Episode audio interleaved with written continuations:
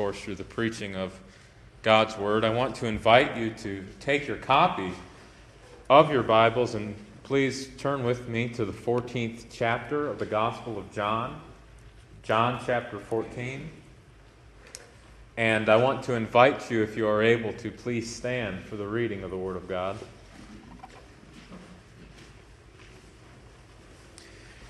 These are the words of our Savior.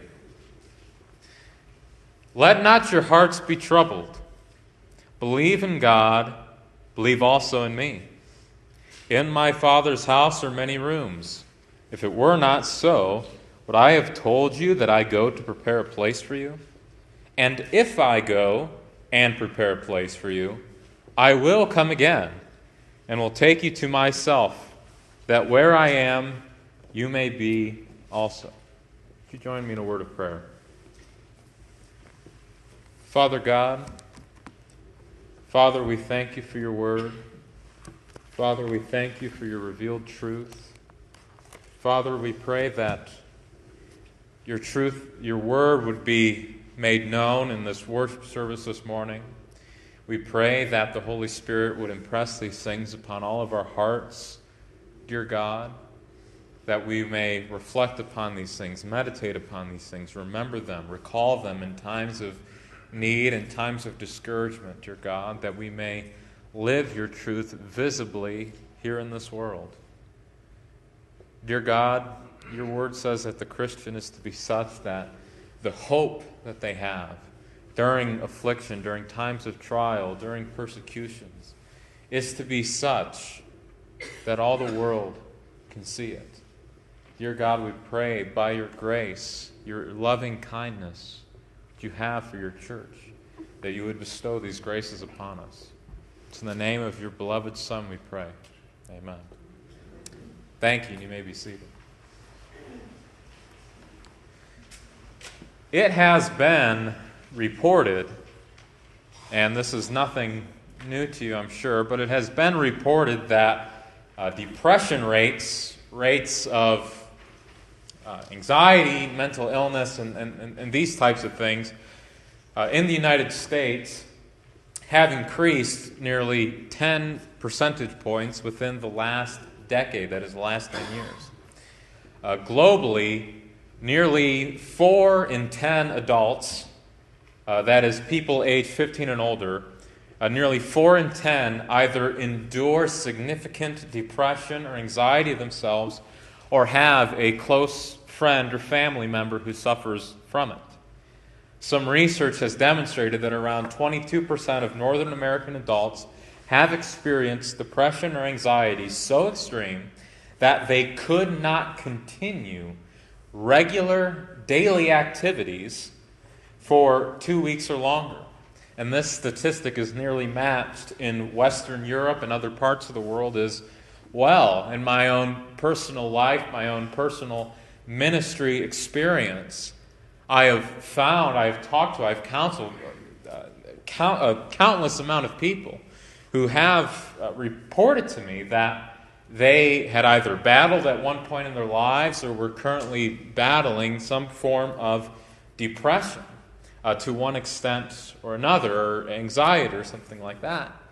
This is something that you have all likely encountered. It's something that you've probably had to deal with in your lives as well, whether it was someone you know, a family member, a, a child, or perhaps even you and yourself. You found yourself in uh, such a state of emotional distress. Now, what everyone wants to do whenever we identify a problem is we want to find something to blame.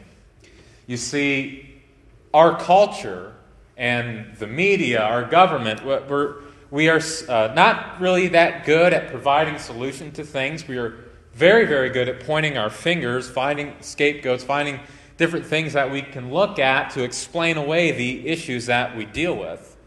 Now, a number of things have been pointed to as uh, perhaps maybe this or that is, is the direct cause of, of some of these issues that we face, whether it's the increase of stress that our uh, fast paced modern world uh, brings, or if it's an increase of technology that uh, produces a, a heightened uh, rate of loneliness or, isolation.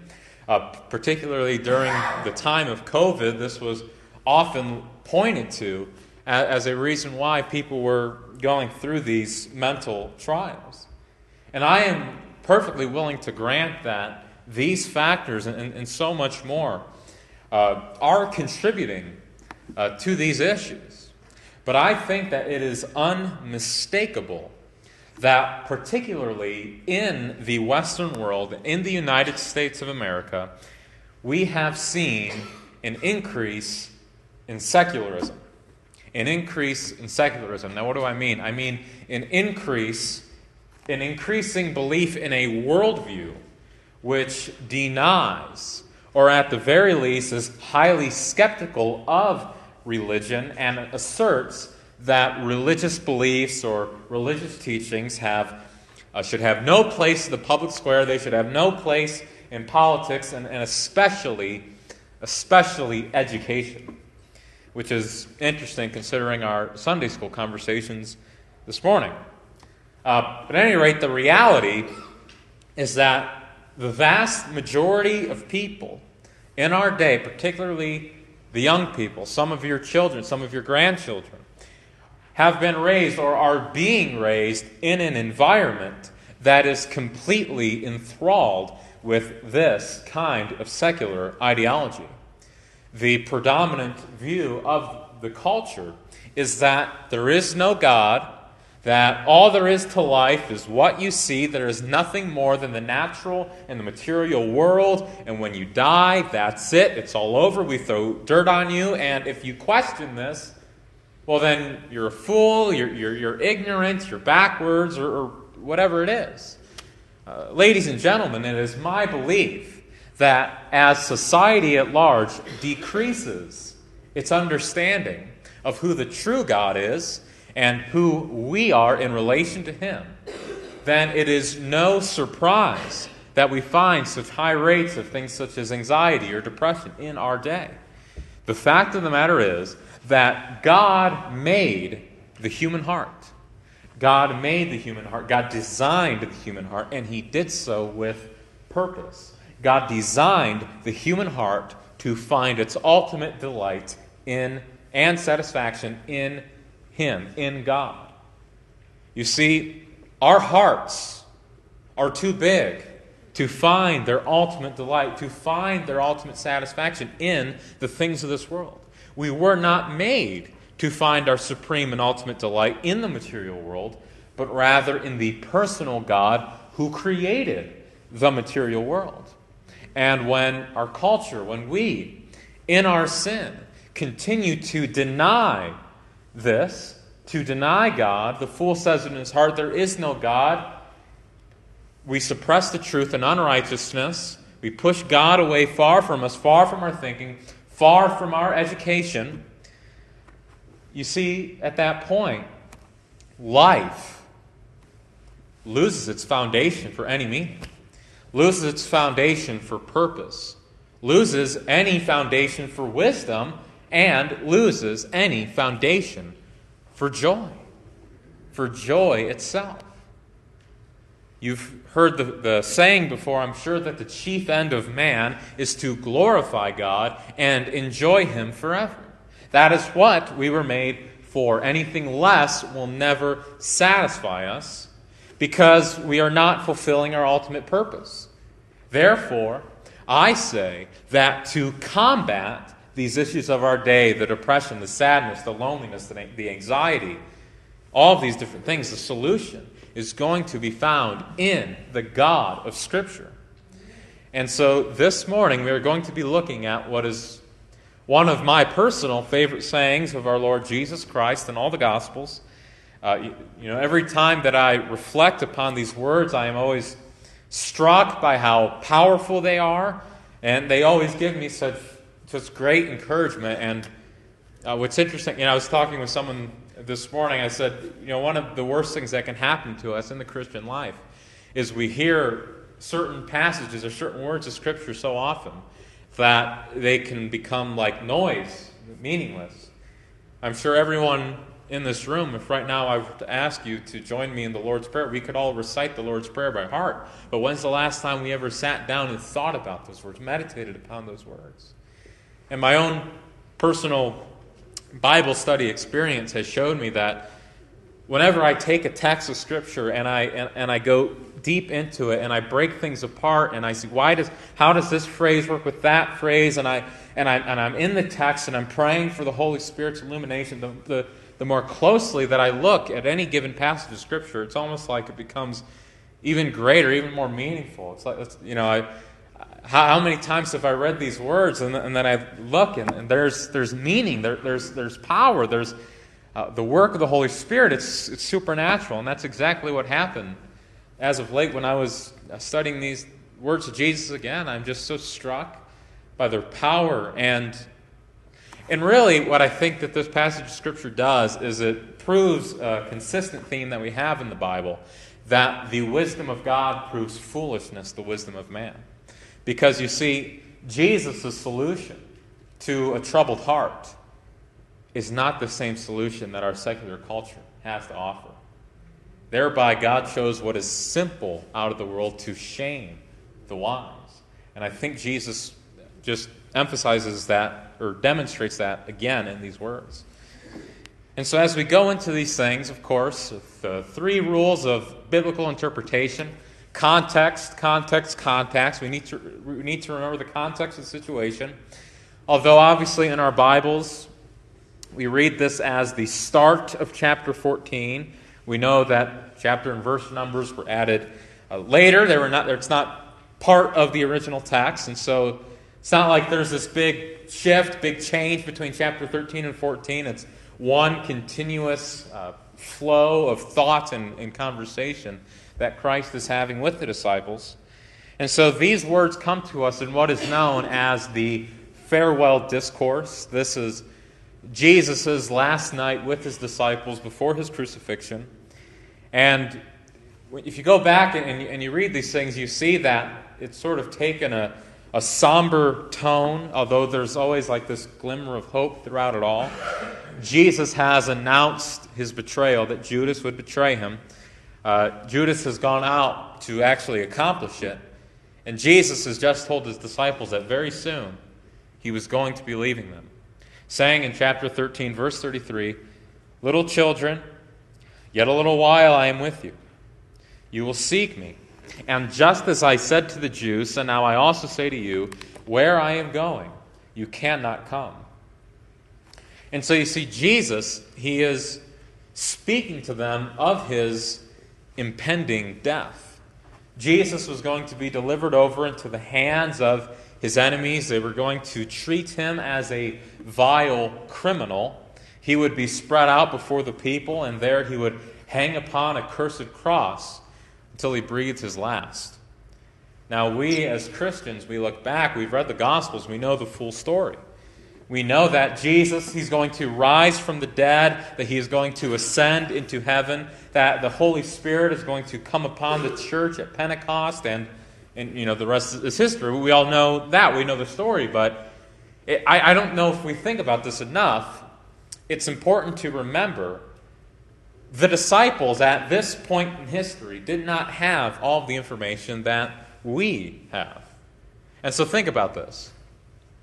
If Jesus is arrested on a Thursday night, crucified the next Friday, and then he does not appear to the disciples again until Sunday, you, your calculation can, can differ. We don't know the exact number, I don't think, but you know that's about 60 hours or so of utter disarray, of utter confusion, not knowing what is going on their Jesus, their, their leader, their friend, their, their rabbi, their teacher, who they had so much love for, they had so much hope in and faith in. They believed that this was their Messiah, the Christ, that great blessing was going to come from him. And now, their, their Christ, their Messiah, the, the, the prophet that was promised to Moses, their king, who was going to usher them into this era of, of great blessing they see that he is being condemned by the rulers, that he's being executed. Now, as that's going on, you have to think about how incredibly troubling of a time uh, this is going to be after Jesus' arrest, prior to his resurrection. And what's interesting is that the last thing that Jesus says before chapter 14, verse 1, is when he prophesies to Peter, telling Peter that he was going to deny Jesus three times. When we read about Peter in the New Testament, we see Peter as a man who is full of zeal, he's full of passion, energy, vigor for the Lord. But we see how often he was so misguided. Uh, you know, chapter 18, when Jesus is arrested, Peter thinks that he's doing the right thing by taking his sword and, and striking uh, one of the servants who was, arresting Jesus. And, and of course, Jesus rebukes him for that action. But my point is, this is a man with such great zeal for Jesus, so much passion that he's willing to physically fight uh, for him, potentially resulting in his own arrest or perhaps even death. And yet, Jesus' words will be fulfilled, which, which are going to say that Peter will deny him three times. You, and you have to think about what great guilt, what great shame, turmoil was going to come upon Peter after that happened. So it is in this exact context where Jesus is saying, I'm going to leave. I'm leaving. Peter, you're going to deny me three times. This, this context of just doom, despair, when Jesus makes some of the most beautiful words you will ever hear in chapter 14 and verse 1. Our Lord says, Let not your hearts be troubled. Believe in God, believe also in me. Now, we were just talking about the great turmoil, agony, confusion, despair that was going to be coming their way, the immense difficulty that they were going to have to face. And in Jesus' farewell discourse, he, he is preparing his disciples for this, this period of time. And of course, he is at the same time giving and, and teaching things which remain vitally important for the church at all ages. And Jesus says, Let not your hearts be troubled. Now, this is an important word to hear. You see, as human beings, we are basically enslaved to our hearts. We are so controlled by what goes on in there. All of our thoughts, all of our actions, all of our decisions, all of our emotions, our affections proceed ultimately from our hearts. Now, in our modern, sophisticated, secular culture, this gets laughed at. People say, what are you talking about? The heart, that's what pumps blood. It it's, doesn't, doesn't have anything to do with that stuff. But the, the, the reality is, human beings are more than just mere molecules, atoms fizzing and, and, and buzzing around. You see, inside every human being is that, that spiritual cavity, that spiritual component, the soul or the heart. The heart in Scripture is that innermost secret and hidden compartment or component of a man or a woman.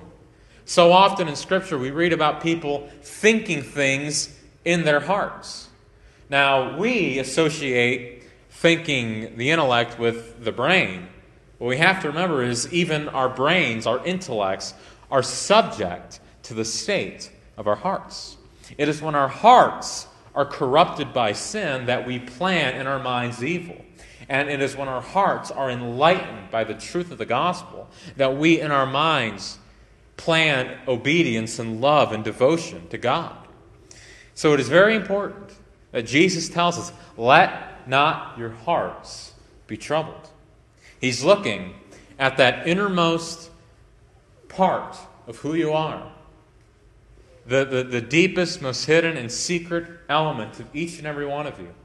And he is saying, in there, in that very center of your being, the truest form of who you are, do not be afflicted. Do not be stirred up. Do not be troubled. I think it is appropriate to say that this is not only a sweet word of the Savior here, but this is indeed a commandment from our sovereign Lord and Master. Because throughout Scripture we are encouraged, we are admonished, we are uh, pushed towards contentment. Contentment is God's will for our lives. Discontentment, dissatisfaction, is treated as though it were a grievous sin. I, I remember I read a, a book by uh, the Puritan Thomas Watson called The Art of Divine Contentment. And I, and I remember when, when I read that, just how struck I was with, with shame over the types of things in my own personal life that will lead me to discontentment. It's like all the tremendous blessings that God has given me, all the love that He has shown for me. I mean, I mean, my own salvation for crying out loud, and yet I let just such small, such insignificant things bring me to a state of, of mind where it's like, does, does any of that stuff even matter to you? I mean, when you know you talk about how God has called you out of darkness into His light, and, and you're a child of God, you've been born again, uh, bought with the precious blood of the Lamb of God. And, and when, when you believe that when you die, you're going to leave this world, you're going to spend eternity with Him. And then, you know, traffic or you know, a piece of technology uh, isn't working, there's something going wrong at, at home or whatever it is, and it's like you're going to get all fixated on something so small, something so insignificant. It's like, does any of that stuff matter? Does any of that stuff truly mean anything to you? Because you would think that our salvation would be so precious to us, so, so meaningful to us, that it would outshine any of the other ailments that we experience. And so Jesus, he tells us not to be stormed up, not to be afflicted, not to be troubled in our hearts. And you see, this is where most of our modern psychology is so off base. Uh, someone comes to a psychiatrist and says, You know, I'm, I'm depressed, I'm contemplating suicide, and the ultimate remedy, the, the, the number one solution that this psychiatrist can can point to is to put this person on some kind of drugs.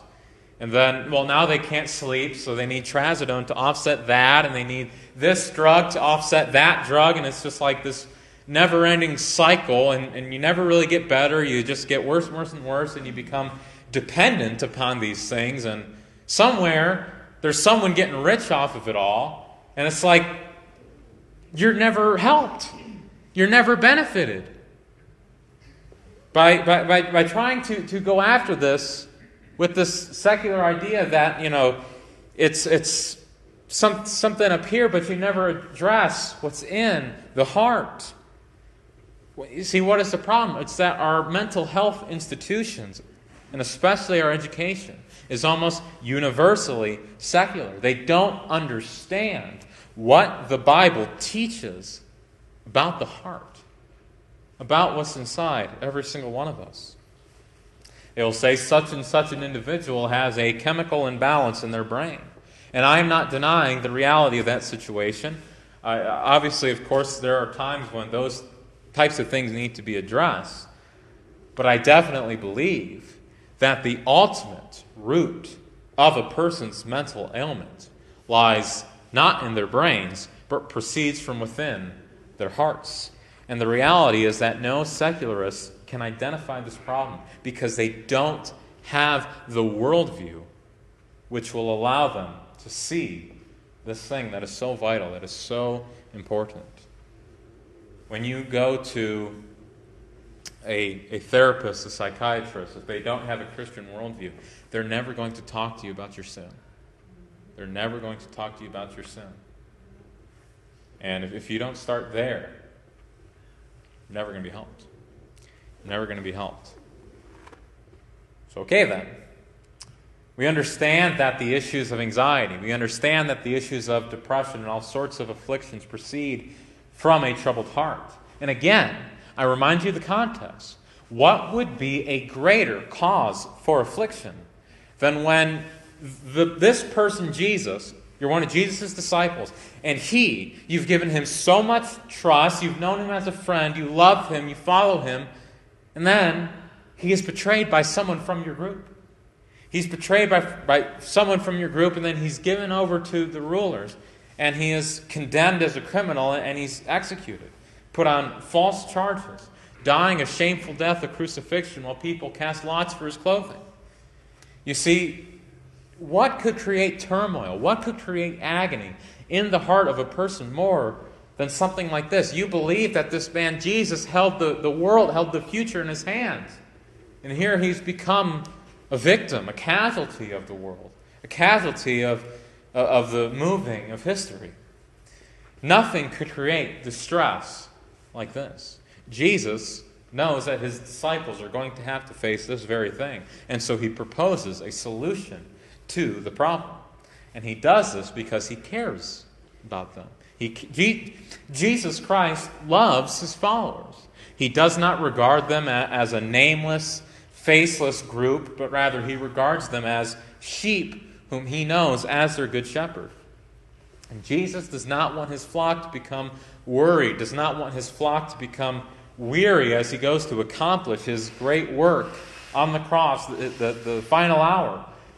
And so he gives them what is the ultimate remedy towards all anxiety that a human being could ever face. And it does not come in the form of a pill, it does not come in a potion, it does not come in a bottle, it does not come as something that you roll up and smoke. It does not proceed from anything that the secular world has to offer, but it proceeds, it comes from heaven itself. He says to his beloved disciples, Let not your hearts be troubled. Believe in God, believe also in me.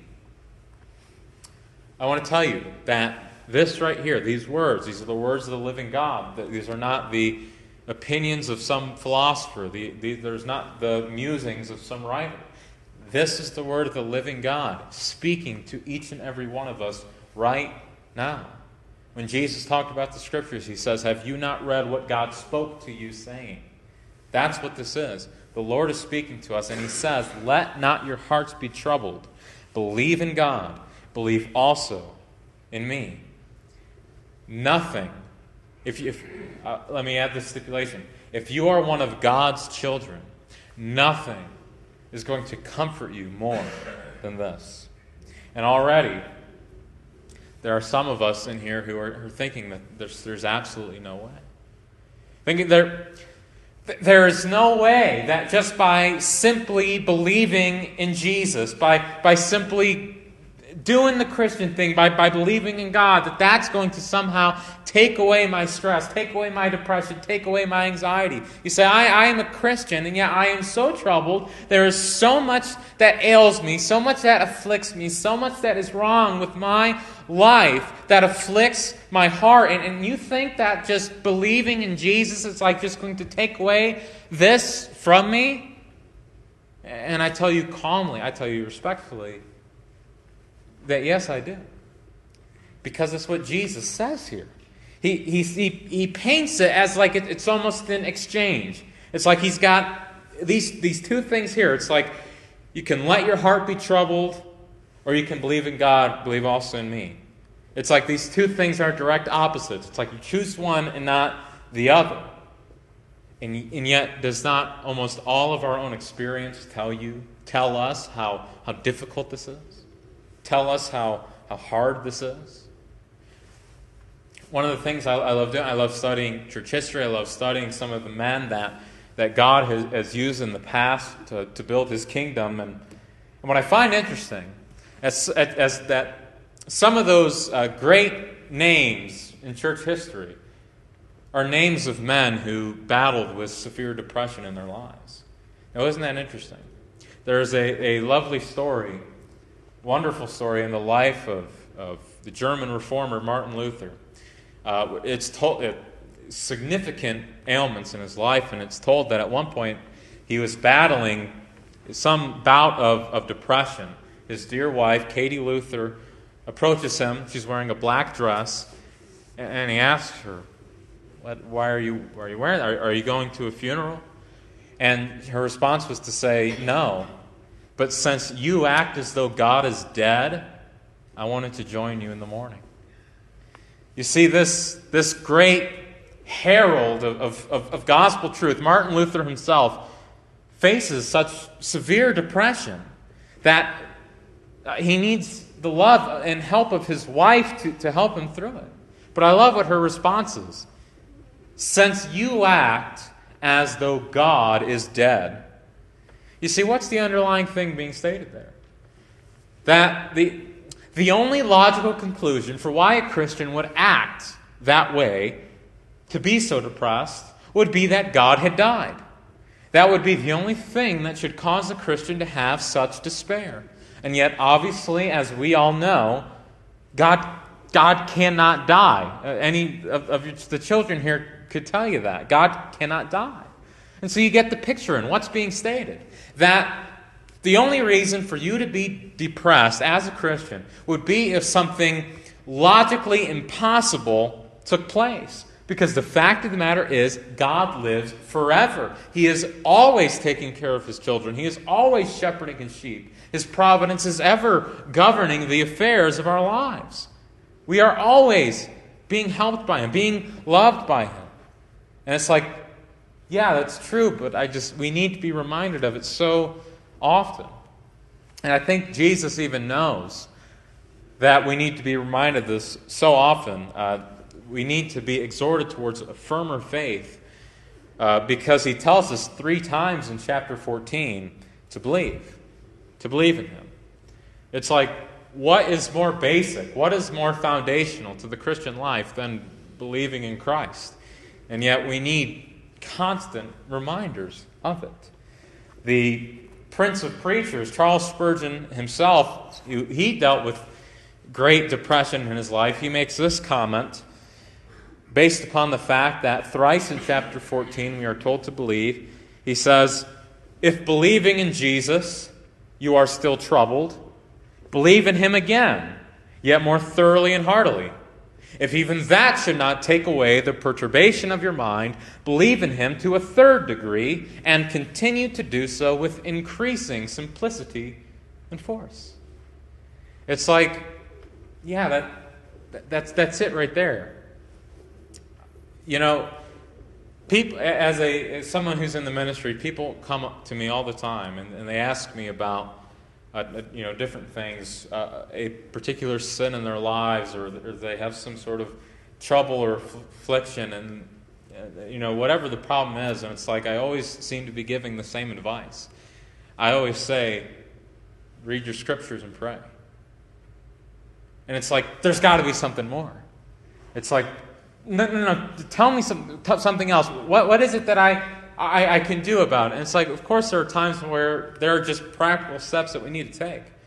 But before we even think about that, it's, so are you in the Word? Are, are you in the Word? Are, are you spending time with the Lord in prayer? And it's like, no, I'm not. Well, go back. Go back to those foundational things. I mean, just your simple acts of, of duty before God, just, just trusting Him, listening to his, Him speak to you in His Word, going to Him in prayer. Those two things, and I promise you, you will see a change. You will see a change. And as your wisdom is increased uh, by the constant refreshment of the Word of God, your path will be lightened. That's what it is that you need to do next. May we always have this truth present in our minds. Let us be fixed upon this daily. You know, how often does the devil, does the world seek to take our affections and, and our attention off of Christ and onto some worldly thing? It's like whenever we are looking at that stuff, we are looking at the trouble in our lives or, or what it is that we have to face, and we're not looking to Christ, it's like that's when our hearts become troubled. There, I mean, a, a loved one dies. We come into financial difficulty. We, we have a health struggle, or whatever the case may be. And what, what is the natural thing to do? It's to dwell upon the material elements of our difficulty. And, and we fail to recognize where God is throughout it all. We fail to recognize God's sovereignty over that situation. We fail to recognize that the promises Jesus makes to us remain true. We fail to remember those things, and our hearts become troubled. I was having a conversation with a woman recently, and, and I said that what anxiety is, if we just break it apart, look at it for what it is, anxiety is when we distrust in the sovereignty of God. And it seems that Jesus agrees. For he says that the solution to a troubled heart is a belief in his Father and a belief in him. When some trial, when some affliction comes your way, dear beloved, remember this you are a justified sinner. Jesus Christ took your sin upon himself on the cross. And when God gave you the precious gift of faith by your believing in him, you received the gift of eternal life. Now, how insane is it for someone who has all of these blessings to have faith, to have eternal life, have a relationship with God? What a fool would you have to be to let some momentary affliction affect you so greatly? And yet, what fools we all must be, for we need constant reminders to believe in Christ. I, I heard one theologian speak one time, and he said, You know something? I, I cannot conceive in my mind of a Christian who is just fundamentally unhappy. Because it's like an, an unhappy Christian is, is just a contradiction in terms. Let us notice something about Jesus' phraseology here. He says, Believe in God, believe also in me. Now, here he does something that we absolutely cannot pass over. He essentially equates belief in God with a belief in himself. He sets those two things on the same level. Uh, he says, Believe in God, believe also in me. You see, that is not a statement that a, a mere mortal, that a mere man could, could really ever make, I don't think. You know, the, there, are so many who would say, Jesus was a good guy. He, he was a good teacher. He's these things, but you know, he, he was not God. He, you know, he didn't rise from the dead. You know, away with all of that nonsense. Jesus leaves no room for that. You know, that is the, the error of the Muslims who say that Jesus was a mere Rasul, that is, a mere prophet, but that he was not God. When you, when you hear a Muslim speak, they will say, Jesus Christ, peace be upon him. They, they, they treat him as a prophet, but they don't treat him as God incarnate. But here's the thing if Jesus was not God, then his statement here is, is, is insane. It, it becomes almost blasphemous.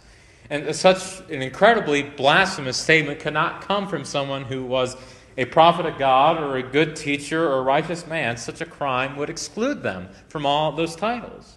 So, away with all those who want to lay their hands upon the name of our precious Lord and Savior, Jesus Christ, while distorting the truth of who he was. The fact of the matter is, Jesus Christ equates belief in God with a belief in him. So, if we're going to believe in Jesus, we need to believe in him rightly and correctly. That old trilemma of C.S. Lewis rings true Jesus, liar, lunatic, Lord. Th- those are your three options. Those are your three options. It's important, I think, that we stop and recognize this because sometimes th- these kind of things just, just go over our heads because we're just so used to reading exalted language about Christ that we don't really stop and, and pay attention to it. So I just wanted to take some time to think about that. But at any rate, remember once again Jesus places as the sole remedy and cure for anxiety, ultimately, a belief in the Christian faith. And a, a thought came to my mind as I was studying these things. We believe as, as Christians that Jesus Christ was the God man, that he has a, a true, perfect human nature, a true divine nature. He's not 50% God and 50% man. He's not a strange combination of the two. He's not a hollow shell that God possessed. Jesus is, is the God man, a, true divine, true human, these two natures being undivided. And so, if you think about it, Jesus Christ, in his life, The Bible says that he was tempted, that he was afflicted just as we are. Uh, just as we are. And, and I would even go so far as to say that I don't think anyone in this life was ever troubled the same way Jesus was. Because no, none of us, no matter how difficult our lives may be, are ever going to be the sin bearers for our people on the cross, suffering under the wrath of our beloved Father. I don't think anyone suffered in this world as much as Jesus did. And so, think with me here. If Jesus is who we say he is, if he is the God man, if he is God incarnate in the human flesh, and he suffered more than any, any man ever did, he being God, would you not think then that he, of, of anyone you could ever ask, would truly know the perfect and ultimate cure, the ultimate remedy for affliction, for a troubled heart? You see, I think that Jesus would be the perfect person to ask when it comes with dealing with, with affliction in our lives. And so, what is it that Jesus says is the solution to this? Well, he says, believe in God, believe also in me. We read in Scripture about the dread and, and the, the torment that Jesus endured as, as he contemplated the hour of, of the cross. And Peter, in his first epistle, what does he say about Christ? That when he was persecuted, when his enemies came after him, he did not pay back evil for evil. He did not revile for reviling. But what did Jesus do? Peter says he continued entrusting himself to him who judges justly. I'll say that again. He continued entrusting himself to him who judges justly. I think that's another way of saying he believed in God. He, he, he believed in God. And if that is what Jesus did in his great hour of affliction, why would you look for another remedy?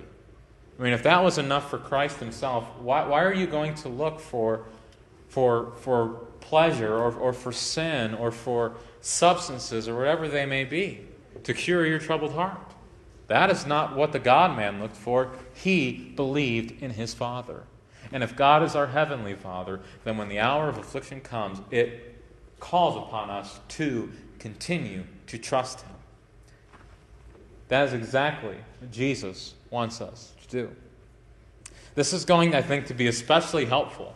Remember again, the, the disciples during, during this time, during the hour of Jesus' passion, Jesus is like, if, if, if you would just, just trust in me, just, just believe in me, then during this time they, they would have been able to remain uh, hopeful during the great trouble that was going to come. You know, in Luke 24, after Jesus' resurrection, he rebukes his disciples who were sad and disillusioned about this. He says, O foolish ones, and slow of heart to believe all that the prophets have spoken. Was it not necessary that the Christ should suffer and then enter into his glory? It's like Jesus is saying, you should have known all along what was going to happen. You should have went back to the scriptures. You should have went back to trusting in me, back to trusting in God, and you would not be troubled like you are now. And it's the same thing for us. It's the same thing for us. Continue to look to Christ. Continue to look to his promises. Continue to go to him in prayer. Tr- entrust ourselves to him. And then after Jesus says this, he moves on to what I think is one of the most poked at and discussed texts in all of the New Testament, and I pray that by the Spirit of God we can handle it faithfully. Jesus says, John 14, verse 2, he says, In my Father's house are many rooms. If it were not so, would I have told you that I go to prepare a place for you? And so, starting with that phrase, In my Father's house are many rooms, what is it that Jesus is saying there? It seems plain to me, and this is the most common interpretation throughout church history, is that Jesus is referring to the eternal state where believers will dwell with God forever. Notice this is in the context of Jesus' leaving to go and prepare a place for his disciples. His leaving is his death. Jesus says, In my Father's house, in this place of which I speak, there are many rooms. Many, many rooms. What could be meant by that? What's interesting is if you look at uh, literature from this time, uh, from the uh, era of Second Temple Judaism, things like the Book of Enoch and such, which are not, not scripture, but they actually do give us insight into at least the thinking and the thought process of this era. Uh, we read about eternal heavenly dwelling places of the saints. The, the word that's translated as rooms here, we read about the rooms of, of the elect and and, and I think Jesus is, is sort of drawing from that language something that they would understand to, to teach them biblical truth. And so the simplest explanation of what Christ says here, which is the most common was probably one that you've been taught, is that Jesus is saying, in the eternal state, where the place where I go to prepare for you, where you will be forever, there's many rooms. There is going to be enough for all of you. There is going to be ample provision for all of God's elect, for each and every saint. Every single one who is saved by God and, and spends eternity with Him is going to have somewhere there, have a physical place to dwell. That's going to be sufficient for them. You're not going to be lacking in anything. Jesus says there will be many rooms many rooms, suggesting that God is going to save a large, large number of people who will spend eternity with Him. So let's think again about what He says here. He says, In my Father's house are many rooms. If it were not so, would I have told you that I go to prepare a place for you? Jesus said in verse 36 of chapter 13 that where he is going, the disciples will follow afterward. And in my opinion, I think this is what he is referring to when he says, Would I have told you that I go to prepare a place for you? Notice, Jesus says, I am preparing a place for you. Preparing a place. Now, is this suggesting that Jesus is going to go back to his Father, cut up some boards, drive some nails, and, and physically build dwellings uh, for people in heaven? I, I don't think so.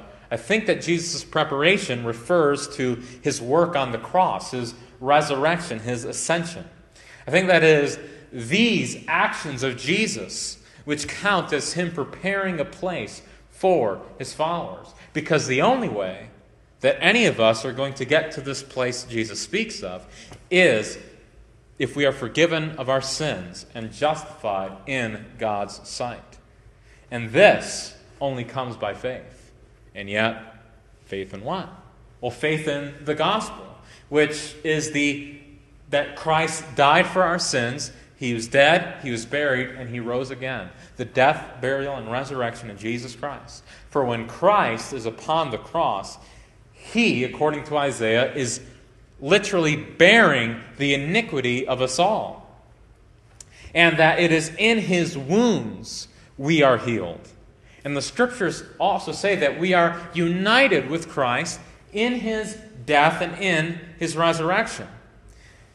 And Jesus' resurrection proves that one day, dear saints, all of us shall rise again and go to our Father's house. And there, there will be a room for each and every one of us. Therefore, it is Christ's atoning work which allows us to enter into God's presence in eternity. And therefore, Jesus' death, his burial, and his resurrection is what he does in order to prepare a place for us. Now, notice two things. First, that Jesus refers to the eternal state as my Father's house. My Father's house. Scripture teaches that through Christ we are given the right to become the children of God. And Christ is our elder brother. That makes his Father our Father. And therefore, heaven is not some strange, weird, ethereal, floaty place, but rather, heaven is the home of our Father who loves us. Of our Father who loves us. Because of the fact, I think that the Bible speaks so little about what that place will be like. Most people get their understanding of heaven from Sunday morning cartoons and, and things like that. And, and most of us have this idea in heaven that's, you know, we're sitting there on, on clouds and, and, and we have like angel wings and stuff like that. And it's like, it could be easy to understand you know, why someone might not really want to go there, but if we understand the reality that heaven is the home of our beloved Father, and that He has prepared a place for us, that there is going to be a physical place of dwelling for us in there, then it, we can understand that it's like when I die, I'm going home. I'm going. The many loved ones, many people we know who have who are no longer with us this morning as we worship this Lord's Day, they are with their Lord. They are with their Lord. Do you ever think about how sweet that is? How, how precious that is? How wonderful that is? It'll be a place of comfort when we go home to be with our Father. We're going home. Okay, as the one song says, we're going home. Jesus says in another place, Blessed are the pure in heart, for they shall see God. We will be closer with Him than other, ever. Paul says, you know, for now we see in a mirror dimly, but we will see as face to face come then. And, and I think all of us long, long for that day. And although closely related to that last point, Jesus says, I go to prepare a place for you. And someone will say, well, he's talking to his disciples there. Yes, he is. But what he's saying to his disciples here apply to each and every Christian. I go to prepare a place for you. That is specifically you. You see, if you are one of God's precious saints, then when Jesus went to prepare that place of which he spoke, when he went to the cross, he did that not for a nameless, faceless group, but he did that specifically for you. He died bearing your sins. His wounds healed you. That is what Christ did because it pleased him to love you in that way. Be encouraged by this. Be deeply encouraged by this. The love with which God loves us is incredibly personal in its nature. And I think that this should raise all of our affections. In verse 3, Christ continues and he says, And if I go and prepare a place for you, I will come again and will take you to myself, that where I am, you may be also. Jesus uh, is uh, just expanding on that last point that he just made that if he truly is going to prepare his, this place for his followers, for all those who would believe in him, then it is secured for them. It, it is accomplished. They can have assurance knowing that he will come again and take you there. I, I will bring you to myself, that where I am, you may be also.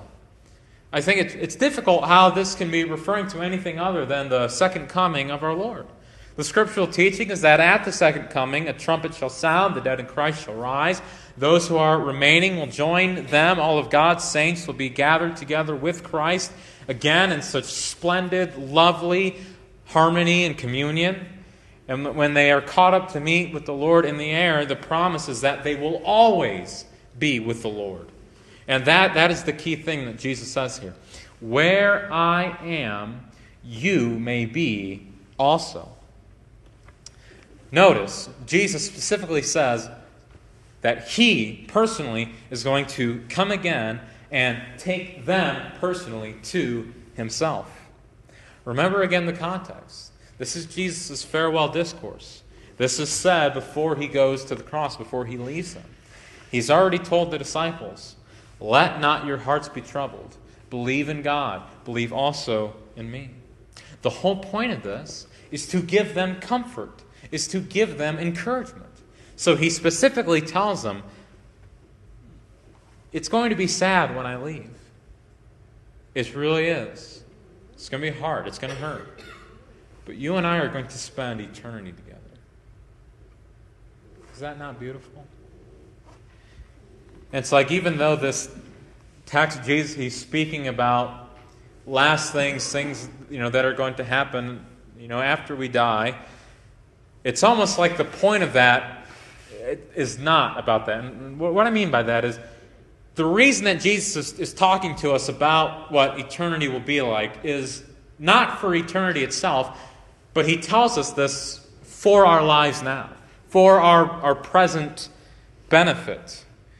Jesus is giving us this teaching on the eternal state that we will be with Him forever and ever to fuel the way that we live our lives now, here on the earth. This is to be our supreme comfort. This is to be our supreme encouragement throughout all of our lives. It's like I am going to be with Jesus one day. I, I and, and I don't just mean I, I and, and you know some people have asked me if if the being caught up with the Lord in the air and the resurrection, if that happens at the second coming, where do people go now when they die? Uh, well, Paul says that even in the meantime, those who are away from the body are present with the Lord. He gives us that great text in Philippians where he talks about, you know, dying and going to be with Christ. And, and as Calvin said, what Paul's saying there makes no sense if what he's saying is it'd be better to die and go into soul sleep and then rise again years from now. No, the scriptural teaching is that when saints die right now in this life, they are with the Lord. They're not in that final eternal state. They don't have their physical resurrected bodies up. They're with the Lord. In Acts chapter 7, the first martyr of the Christian church, Stephen, before he dies, what does he see? He sees heaven open and he sees Jesus waiting for them. Jesus tells the thief on the cross, Today you will be with me in paradise. And so I, I know we, we often wonder about that. And, and, you know, I often think when, when our loved ones who die in the Lord, you know, people say, oh, my, my great grandma, she, she passed away not long ago. It was, it was very hard on us. And, you know, people will say to try and comfort and encourage one another, you know, Wilma's looking down on us or whatever. And, and, and I don't say this out loud, but in my head I always just think, I don't think she's looking down on us. I, think, I think that she's with Jesus right now. And I think that is far better than anything that's going on down here. Uh, you know, I, I, I don't know if I've told this story here before. I've told this story many, many times about my great grandfather, preacher Lester Van Meter, who preached at the Clifton Tabernacle in Clifton, West Virginia. He, when, he was in his mid 50s, he had diabetes real bad. Him and his wife, they go to this doctor's appointment. And the doctor says, Lester, if you don't do something about your health, you're going to die. And he says, Well, I can't wait to meet Jesus. And he squeezed his wife's hand and he died right there. That is, that is encouraging to me. That is how I think all of us should look at this. Does that mean that we don't, you know, take care of what we need to take care of in our lives? Does that mean we become apathetic? Does that mean that we don't engage in the culture, that we don't engage in politics, that we don't try to advance Christ's kingdom on earth as it is in heaven? No, of course it doesn't mean that. But we should always remember that this life is not all there is. It's not all there is. I live this life for eternity for eternity. You see, this is to characterize, this is to empower all of us. We should forever be filled with hope. We should forever be filled with joy, even amidst the greatest of sufferings and afflictions, knowing that Jesus loves us, that one day we are going to be with Him. What do we need to do? Well, we just need to remember and obey that simple yet yet profoundly difficult command of his when he says, Let not your hearts be troubled. Believe in God. Believe also in me. Should not we as Christians be the most joyful? Should not we as Christians be the most contented people on this planet? I can understand why the non believers of this world have great distress. But when we as Christians, when we find trouble in our hearts, Although it is so common, remember, it is a contradiction in terms. It is a contradiction. An unhappy Christian is a contradiction. I, I heard one preacher say one time, he said, What are you fretting about? What are you anxious about? What are you upset about? You're a sinner and you should be in hell right now. And we never think about that. We never th- just stop and think, you know something? Jesus saved me. Jesus saved me. I was in darkness, I was in bondage and enslaved to my sin. And yet, the light of the gospel was shown into my heart. I was drawn out of darkness into his marvelous light. The Bible says I'm a new creation in Christ. Christ came, he's my shepherd. He gave me true, meaningful life. I've been made alive in Christ Jesus. It's like that's what I want to think about, you know? And so, what is the solution? What is the solution to our problems? Well, Jesus gave us the answer. He says, Believe in God. Believe also in me. Believe in what I've done for you. Believe in the blessings that I've given you. Believe in the eternal life that is that you possess now and which you will one day attain to the fullest. Believe in, in all of the truth of God's word. Believe that Christ went to, to the cross, that he was preparing a place for his bride because a glimpse of that heavenly, a glimpse of that eternal glory will remove any and all sting that the present troubles can bring us. But the question is do we believe?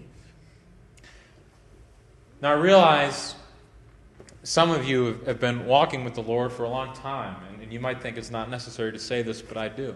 The reality is, it's possible that our own hearts can be deceived. And so I just want to say this because I will be burdened if I don't. These wonderful blessings that you've heard about this morning only come to those who've been washed in the blood of the Lamb. They only come to those whom God the Father in judgment will look upon as possessing the righteousness of Jesus Christ. You say, How can I be numbered amongst them? Believe. By faith, we are justified. There may be some people in this room right now who their, their salvation, they believe, is dependent upon your works or what you've done. You say, Well, I've, I've, I've, done this for the church, and I've been doing this, and I've been baptized, and, and it's all just so focused upon you. But you need to remember, Isaiah says that our good works are as filthy rags before a holy God. You need Jesus Christ to save you. And so I would just earnestly exhort you to examine your heart to see whether or not you are in the faith. Are you trusting in these external and these outward things, or are you trusting in what Jesus Christ has done? Now, to the Christian, I say, do we really believe these things? Not just believe them and possess salvation, but do we live our lives as though we believe them? Because it's one thing to, to say amen, and it's a whole other thing to live your life as though these things are true. So, do we act as though we believe that Jesus Christ is the solution to all of our anxiety? That Jesus Christ is the solution to all of our worry? That Jesus Christ is the solution to all of our woe? Do we really, truly believe that Jesus Christ and the love of God is so great that those things should remove all trouble from our hearts? Jesus believes it.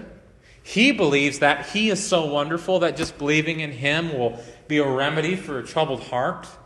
Now, do we agree with him? Do we believe? Just as faith only comes by grace, which is the gift of God, so too do our increases in faith only come by the work of the Holy Spirit in our lives.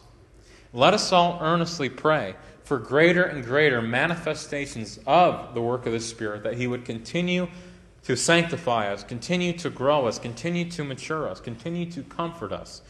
The scriptures say He is our comfort, He is our helper, that we would grow in our faith all the days of our lives, that our hearts would not be troubled, and that our faith would be ever strong. Would you join me in a word of prayer? Father God, Father, we thank you for your word that we heard this morning. Dear God, I just, I just pray earnestly and sincerely that your truth was faithfully expounded, that your truth was faithfully made known. Oh, dear God, if we are not laboring in you, we are laboring in vain. And so I, I pray that all of our worship this morning was pleasing and acceptable in thy sight. We are but humble, needy, mean sinners, dear God, and we are so dependent upon you continue to humble us with the realization of who you are and who we are. Oh, dear God, our souls pant for you. We crave for you. We love you, dear God. Help us to love you more. It's in the name of your beloved Son, Jesus Christ, we pray. Amen.